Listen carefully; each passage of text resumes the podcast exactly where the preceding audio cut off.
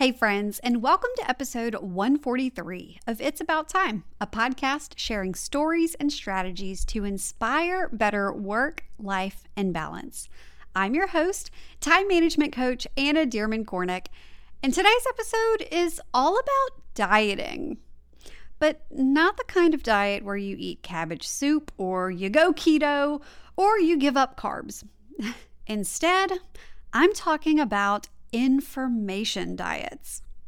The thing is, we're under nearly a constant barrage of news and information. And lately, it seems that the news is like a constant source of negativity and bad news at every turn. Not to mention that we also have these magical little computers that fit inside our pockets. Yes, our smartphones. And it makes us so easy for us to consume information constantly. But can we have too much information? At some point, should we cut back or be careful about what we're consuming? Do you need an information diet? In this episode, we're diving into what exactly an information diet is. I'll share how you can keep a healthy relationship with information and content and plus, you'll hear my top tips for creating your own information diet. And because I know you're probably making the most of your time and you're listening in the car while you're running errands or you're doing stuff around the house, it might be a little inconvenient for you to stop what you're doing and take notes. But don't worry, I've got you covered. You can find all the details from this episode over in the show notes, plus links to any of the resources I've mentioned. Today's show notes can be found over at abouttimepodcast.com forward slash 143. All right, it's about time we get started, so let's get this show on the road. You're listening to It's About Time, a podcast about work, life, and balance. Around here, we believe that busy is not a badge of honor. Your host, Anna Dearmon Kornick, is here to share tips and strategies to help you make the most of your time. Listen in on real conversations and success stories to find out how other go getters are getting things done. If you're ready to step away from the overwhelm and spend your time on what matters most, then you're in the right place. Here's your host, time management coach, Anna Dearmon Kornick. So, first things first, what exactly is an information diet? Nowadays, information and news are kind of like a drug. Seriously, on a chemical level. Between the dopamine hits associated with seeing something new or getting a like or a comment on social media, and the need to stay informed on every single topic known to mankind, it can often act like a literal addiction. Have you ever tried to put your phone down, like completely down, and not touch it, even for just a few hours? Lots of people just can't get the device off their minds their fingers are just itching to pick it up, or you feel phantom vibrations in your pocket. You can't help but want to reach over and grab it and scroll through Instagram or the Facebook news feed. Plus, the negative spiral of reading bad news, you might have heard it called doom scrolling, can have a, an impact on your mental health. Taking in too much bad news can increase your anxiety and depression. Too much bad news can make your personal worries seem worse and cause stress and even symptoms of PTSD. The consequences of too much bad news are real. So, what can we do about it? Many of us have heard that the solution to this is to go on a digital detox to put the phone away and disconnect for a few days or maybe even a few weeks so that we can get our head back on straight and get centered in our own mental energy instead of the energy of the news and other people. In the book Digital Minimalism by Cal Newport, he advocates taking a full 30 day digital detox, which involves three key steps. Step one is to set the rules for your detox. Newport recommends that you start by defining your technology rules as in, what are your rules around this digital detox? They're going to be different for everyone, but a few questions you might ask yourself are Are you going to avoid social media? Will you completely delete your apps? Are you going to avoid specific news sites or YouTube? Are you going to leave your email app on your phone or will you only check it on desktop? What about email subscriptions? How will you handle those? When you decide in advance what your rules are for the detox, you're able to plan around how you'll go without these things and bring much more intention to your use of technology. Then, step two is to start and take that 30 day break. And that's pretty self explanatory. You just follow the rules you've set for yourself for those 30 days. Then, step three at the end of your 30 day digital detox is to reintroduce technology with a few guidelines, little by little, to see how it affects you. If you've ever done or even heard of Whole 30, this digital detox is a pretty similar concept. With a whole 30, it's kind of like a diet, but really more of a food experiment. Anyway, you, you cut out specific foods for 30 days and then gradually reintroduce them to see how you feel. And I realize I'm oversimplifying the concept of whole 30, but you get the idea. You cut things for 30 days and then gradually reintroduce them. But Here's what I really think about a digital detox. At face value, it seems great, but it's just not sustainable. I'm sure you can learn a lot in the process, but let's be real. A full on 30 day digital detox isn't going to be possible for a lot of us. If you work in, well, just about any job nowadays, you can't stay away from the digital world permanently. Chances are you've got emails or a scheduling app or some aspect of social media or staying on top of industry news that's important for your job. Plus, our kids' school has not one, but two apps for parents one for photos and one for communication. So it's not like I'm going to detox those from my life.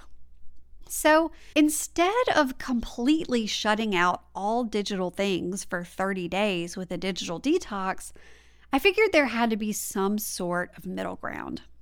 One version of that middle ground is to do a digital declutter, like I talked about back in episode 64. But a digital declutter is kind of like a one and done thing, or it's something you can do seasonally, kind of like cleaning out your closet and getting rid of the stuff that's out of style or worn out or just doesn't fit you anymore.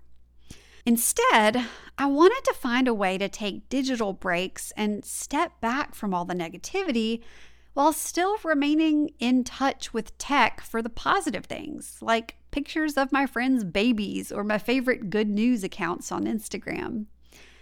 And that's how I found the information diet. So, what is it? When you go on an information diet, you make a decision to consciously consume media and news. It doesn't mean you stop consuming it altogether or that you head to the other extreme and consume all sorts of news, as most of us do now, allowing it to affect our mental, physical, and emotional states. Instead, you make a choice to consume information that is either necessary or positive, with a couple real world bad news pieces thrown in here and there, just like a regular diet. Going on an information diet has helped me stay on top of current events without feeling super heavy and panicked about the catastrophe of the day.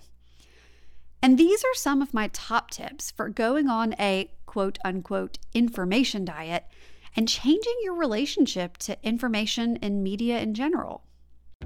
Okay, y'all, so I know we could all probably use a little more time in our day, right?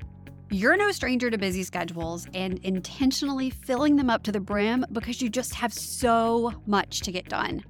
But sometimes it feels like you don't really ever have the time to just slow down and enjoy the simple things.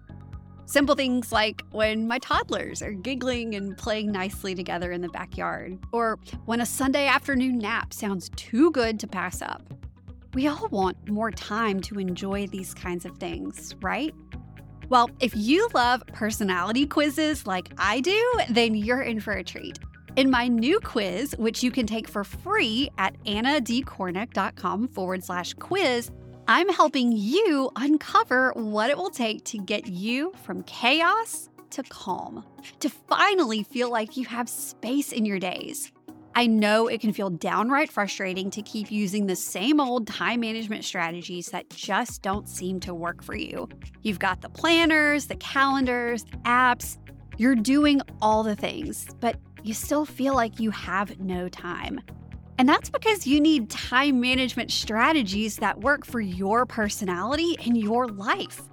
In my 10 plus years working in crisis communications and chaos management, and all the time I've spent with my clients, I've learned that everyone has their own needs. And knowing what those needs are can really help you discover the best approach to planning your days. Knowing yourself can help you ease up busy schedules and find more calm and clarity in your week. Do you want to know how to get there? To have more breathing room in your days? Let's figure out your time management personality type so you can uncover exactly what you need to do to feel more productive, less stressed, and more balanced. You can take the quiz at annadkornick.com forward slash quiz, and I'll make sure to link to the quiz in our show notes. All right, on with the show. First things first, pick your channels. Part of our information overload comes from being overwhelmed with information at all times. News channels, Facebook, Instagram, Twitter, TikTok, alerts, texts, notifications. You name it, and you're getting information from it. Gone are the days when we pick up our morning paper, read it through, and go about the rest of our day oblivious to the latest updates all across the rest of the world. So instead, we have to make our own newspaper by picking the channels we're going to get news from. Every morning while I'm getting dressed, you'll hear me say, Alexa, play the latest episode of Up First from Apple Podcasts. Playing Up First from Apple Podcasts. Resuming the latest episode. Alexa, stop. that's part of my morning routine, and that's my one channel that I use to stay on top of the news every morning, and then I stop. Then stick to just one or two social media platforms if you can. If, like me, you need to be on a few for your business, try to post without getting sucked into the wormhole of never ending scrolling. Tools like Planoly and Tailwind are great for scheduling out posts so you don't have to go on the physical platform to update your feed. And I haven't done this one yet myself, but most social media apps will allow you to choose words or hashtags that you don't want to appear on your feed. And they can then block out stories, articles, or videos that you know will instantly put you in a bad mood. All right, our next step is to give yourself a time limit. Part of the lure and addiction of social media and news is that it can just go on forever. I mean, when was the last time you got to the bottom of your Instagram feed? No matter how long you scroll, new posts always seem to pop up. And on the off chance that there aren't any new posts, well, there's a ton of other platforms to choose from, and you'll probably just pop over to one of those anyway. Essentially, your scrolling can go on forever. That's why I think it's helpful to set time limits. If you have an iPhone, you can actually go into your settings and choose how long you're able to use each social media app. Or you can group apps together and set limits for a combination of them. So, my biggest social media advice is Instagram. And while I've done a lot of decluttering, unfollowing, and in some cases, muting accounts that don't serve me, I can still get sucked in from time to time. So now I get a 10 minute warning whenever I've been on the app for 10 straight minutes. On top of that, once I've spent a combined 15 minutes on the app over the course of the day, my iPhone lets me know how I've been spending my time. And finally, my best and probably most fun piece of advice for having a truly healthy information diet is to choose a palate cleanser. Find something happy and uplifting that you can turn to after negative and scary news. There are so many great comedians who have built up their social media presences, and there are plenty of YouTube channels dedicated to all things positive. Whatever gets you out of the negative headspace and into a positive mood is what you should choose as your palate cleanser. Whether that's funny skits, a great music video, or adorable videos of baby goats leaping over rocks, turn it on after reading something scary, sad, or terrible. Lately, whenever things start to feel icky for me, I love seeing what the ladies of Top Knot Comedy are up to on Instagram. Or I pop over to my camera roll and I look at pictures of my kids when they were babies. Either way, I just feel better. So figure out what your go to feel better routine is and take advantage of it. And there you have it. Social media and the ability to have information at our fingertips whenever we want it can often be a great gift. But especially now, it's important to remember that just because it's there doesn't mean we have to use it. It's great to keep yourself informed and connected, but it's equally as great to take care of yourself and your mental health by keeping your information diet light and nutritious most of the time. And as always, all of the details from today's show can be found over in the show notes at abouttimepodcast.com forward slash 143. And if you want to take your time management skills to the next level and craft a productively successful life, my coaching membership, It's About Time Academy, is open to new members. You can learn more at annadkornick.com forward slash academy. The link is also in the show notes. All right, I'll see you next week where we'll be chatting about how to stop being late once and for all. I'll see you there. Thanks for listening to It's About Time, a podcast about work, life, and balance. Head over to www.abouttimepodcast.com to join the conversation. Check out the show notes and dive into bonus content so you can start living your best life today. Love this episode? Be sure to share it with a friend, subscribe, and leave a review. Thanks for tuning in, and we'll see you in the next episode.